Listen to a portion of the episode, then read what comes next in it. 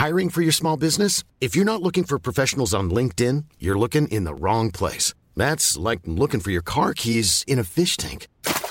LinkedIn helps you hire professionals you can't find anywhere else, even those who aren't actively searching for a new job but might be open to the perfect role. In a given month, over 70% of LinkedIn users don't even visit other leading job sites. So start looking in the right place. With LinkedIn, you can hire professionals like a professional. Post your free job on linkedin.com slash people today.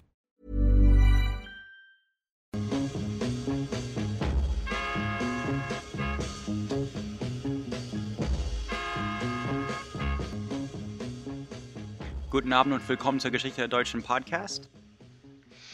Aber bevor es zur Show weitergeht, eine kurze Ansage. Und zwar, hoffentlich kennt ihr die, das tolle Podcast von dem Buddler, Das Geheime Kabinett. Er, er hostet auch das Podcast Angegraben über archäologische Funde. Und seit neuestens gibt es jetzt das Geheime Kabinett jetzt auch auf Englisch und zwar als The Secret Cabinet, also unter secret-cabinet.com auf Englisch geschrieben. Und ähm, ich weiß nicht, warum ich euch das jetzt auf Deutsch erzähle, wenn ähm, es auch sowieso schon die deutsche Version gibt. Aber ich musste für diese Show ein bisschen Deutsch üben, wie ihr wahrscheinlich schon gemerkt habt. Und deswegen dachte ich mir, ähm, und vor allem das Übersetzen, dass, dass jede Folge nicht so lange dauert. Und deswegen dachte ich mir, also der Inhalt von Das Geheime Kabinett ist super. Und deswegen ähm, dachte ich mir, ich übersetze einfach mal eine Folge ähm, auf Englisch, einfach so mal als Dolmetscher, so so als Übung. Also der Inhalt war so toll. Ich dachte mir, das könnte es jetzt auch auf Englisch geben.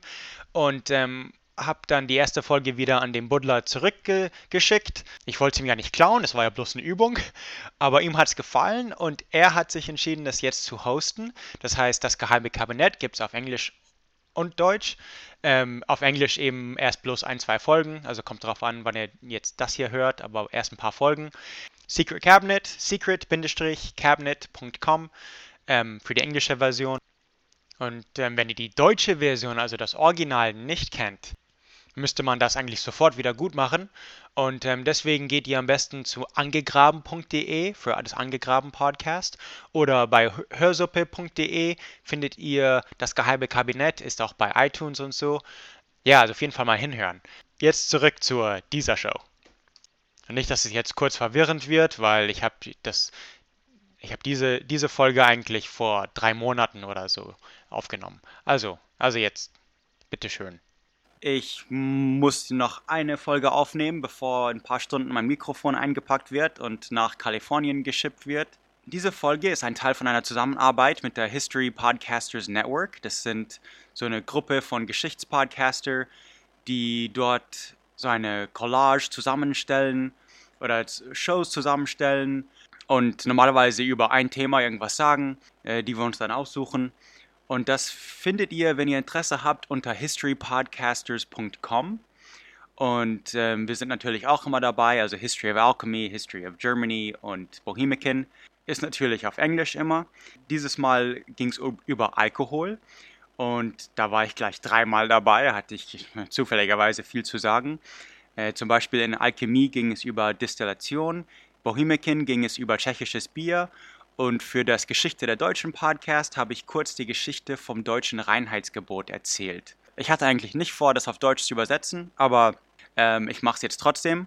Und das folgende ist also eine deutsche Übersetzung von meinem Segment. Und wahrscheinlich wisst ihr, also ich nehme an, dass ihr ein bisschen mehr über das Reinheitsgebot wisst als meine englisch sprechende Zuhörer.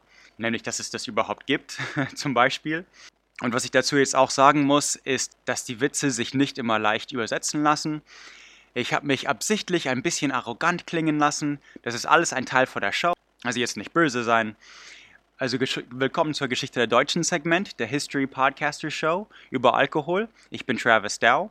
Die Geschichte der deutschen Podcast mag eine neue Show sein, aber ich habe ein oder zwei Dinge über Alkohol zu sagen. Vor allem Bier. Ich lebte zehn Jahre in München, zehn Jahre in Oregon und jetzt zehn Jahre in Prag. Und äh, also irgendwo fehlen mir da ein paar Jahre, aber egal. Auf jeden Fall kann ich manchmal so ein bisschen wie ein Biersnab rüberkommen bei meinem Reisen und mit Gesprächen mit der lokalen Einheimischen, die nicht von diesen Eliten-Bierorte stammen. Ach Mist, ich mach's ja schon wieder. Also Tatsache ist, dass die Deutschen haben ihr Bier schon eine sehr lange Zeit ernst genommen. Wenn ihr schon mal von dem, von dem deutschen Reinheitsgebot gehört habt, dann werdet ihr wissen, was ihr zu danken habt, warum ihr Bier ist, was es ist.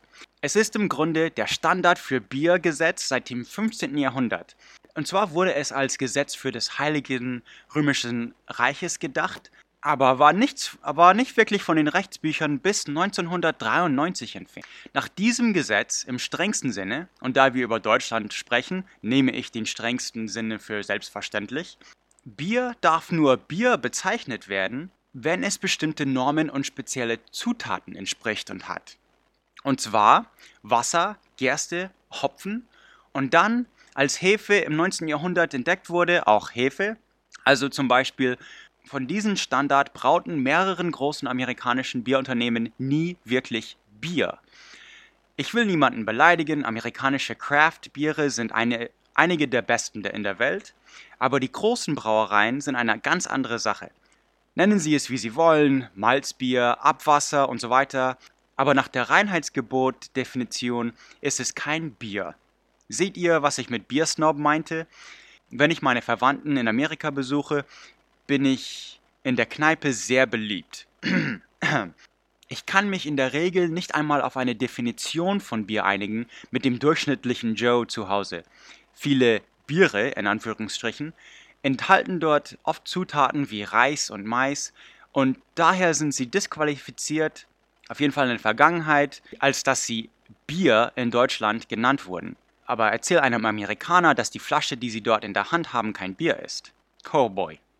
Also für die Neugierigen, weitere Informationen zu diesen hat Bohemican Podcast eine tolle Show über Bier, das Bier aus der tschechischen Stadt Budweis, daher Budweiser, und andere ähm, Getränke, die diesen Namen auch verwenden. Also zurück zum Reinheitsgebot.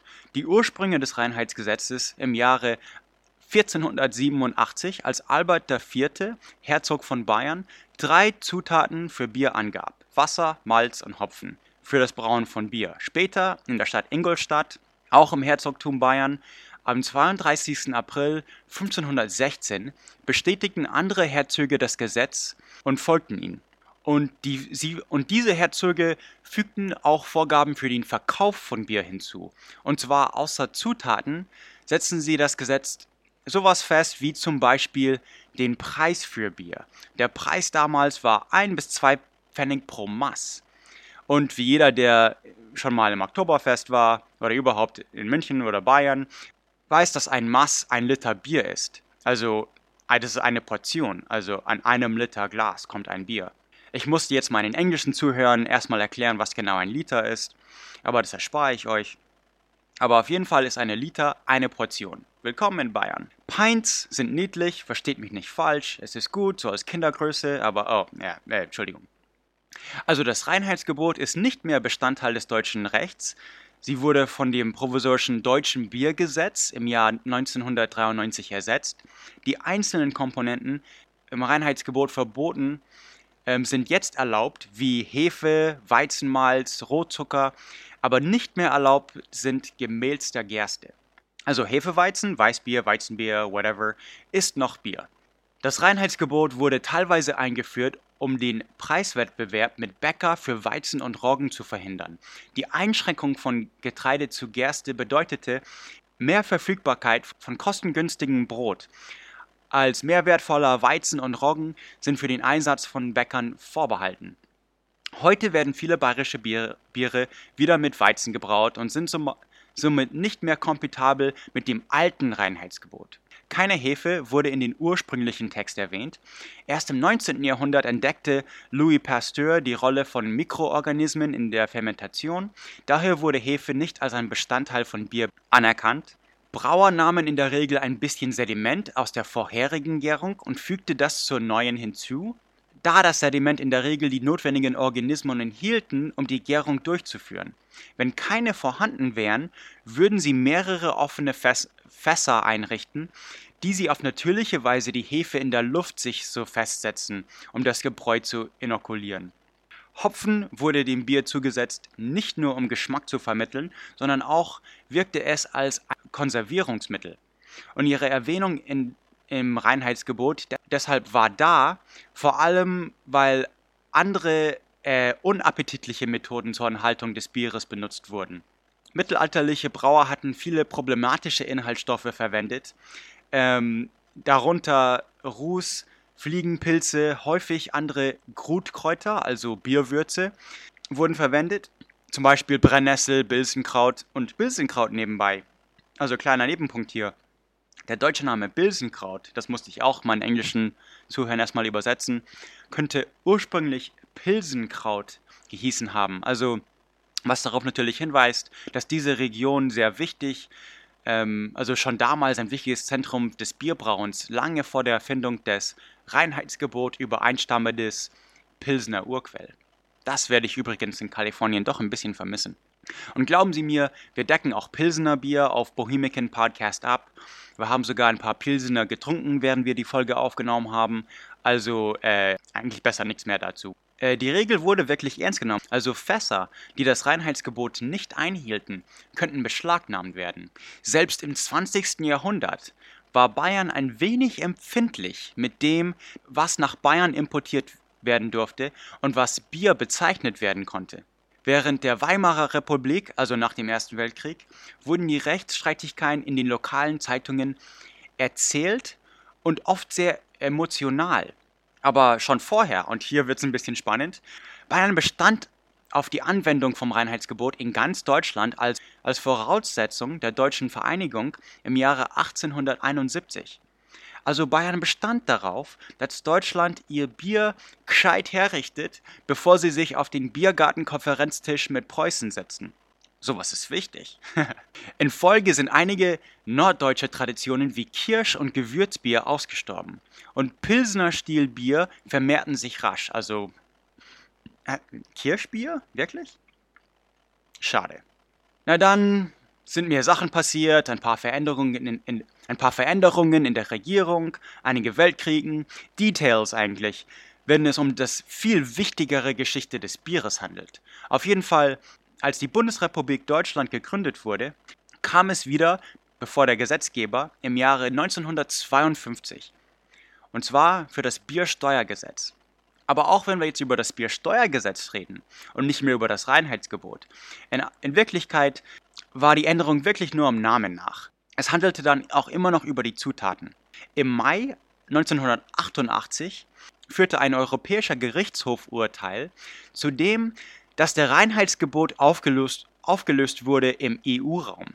Dies bedeutete, dass was alles in anderen Lebensmitteln zugelassen wurde, auch in Bier erlaubt ist. Aber die Aufhebung des Biergesetzes betrifft nur importierte Biere. Bier, die in Deutschland gebraut wurden, müssen noch immer dem Reinheitsgesetz folgen oder dem jetzt Biersteuergesetz folgen. Nach der deutschen Wiedervereinigung im Jahre 1990 gab es Widerstreit, weil einige ostdeutsche Brauereien die Zugabe von Zucker erlaubten. Ich weiß, ich weiß. Blasphemie, Sakrileg, aber ich will hier nichts beurteilen.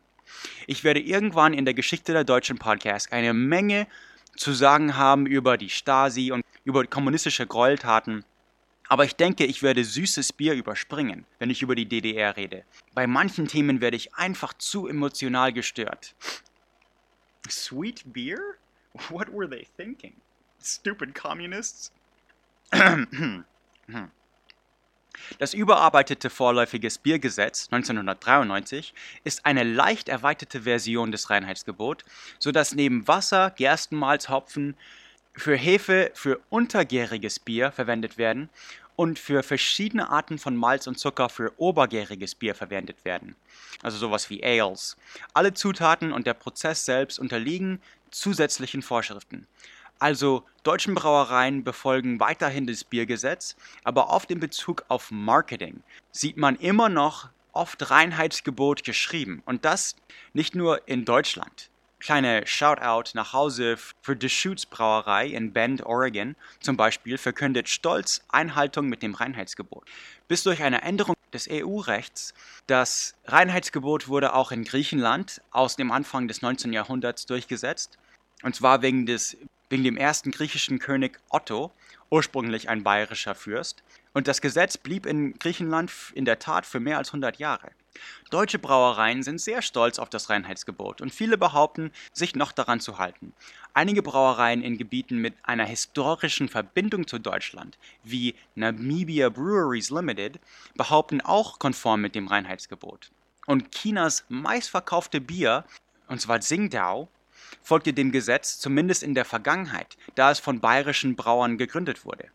Je, es werden auf jeden Fall eine Singtau-Folge über die Geschichte der Deutschen zu einem bestimmten Zeitpunkt geben. Also, wenn ich dann über deutsche Kolonien und ähm, äh, Afrika und China und so rede, kommt Singtau nochmal dran. Das Gesetz zog Kritik aus ausländischen Brauereien als eine Form von Protektionismus Deutschland nach, Biere aus Belgien und England, die Zucker und verbotene Inhalte wie Mais und Reis hatten und sogar Klärung und Läuterungsmittel, sind nicht wirklich Bier. Aber seien wir ehrlich, wenn ihre Biere wirklich ganz auf der Höhe wären, hätten sie nicht diese Probleme, stimmt's? Seit 1995 findet jährlich am 23. April der sogenannte Tag des deutschen Bieres statt, da die deutsche Brauwirtschaft an das Reinheitsgebot erinnern möchte. Dieses Datum wurde deswegen am 23. April 1516 gewählt, da dann im Herzogtum Bayern das Gesetz in Kraft trat. Inzwischen aber oft auch andere historische genannten Verordnungen mit einer langen Tradition der Reinheitsgebot zu betonen. Es wird auch manchmal als Münchener Reinheitsgebot oder Weißenseer Reinheitsgebot verwendet. Nun, das Segment dürfte eigentlich bloß neun Minuten sein und mehr Zeit hatte ich dann, äh, hatte ich dann nicht. Aber auf das Thema Bier komme ich bestimmt hier und da nochmal zurück. Zum Beispiel Oktoberfest. Mit dem Oktoberfest-Hysterik in der USA muss ich betonen, es kann nur einen geben. Hinweis, München. Mehr über Bier, aber auf Englisch, bei Bohemican, wie gesagt. Unsere Show über die Tschechische Republik, also wir haben da über Budweiser, Pilsner, die Geschichte von, von denen erzählt, ähm, was eigentlich sehr stark mit äh, Geschichte der Deutschen überschneidet. Ich bin Travis Dow, auf Wiedersehen, bis zum nächsten Mal, zum Wohl und natürlich Prost. Zum Thema Bier werde ich einfach so leicht verärgert. Ich kann mich einfach nicht helfen. Ich bin in der Regel so ein netter Kerl. Wird noch eine Unjetitzke?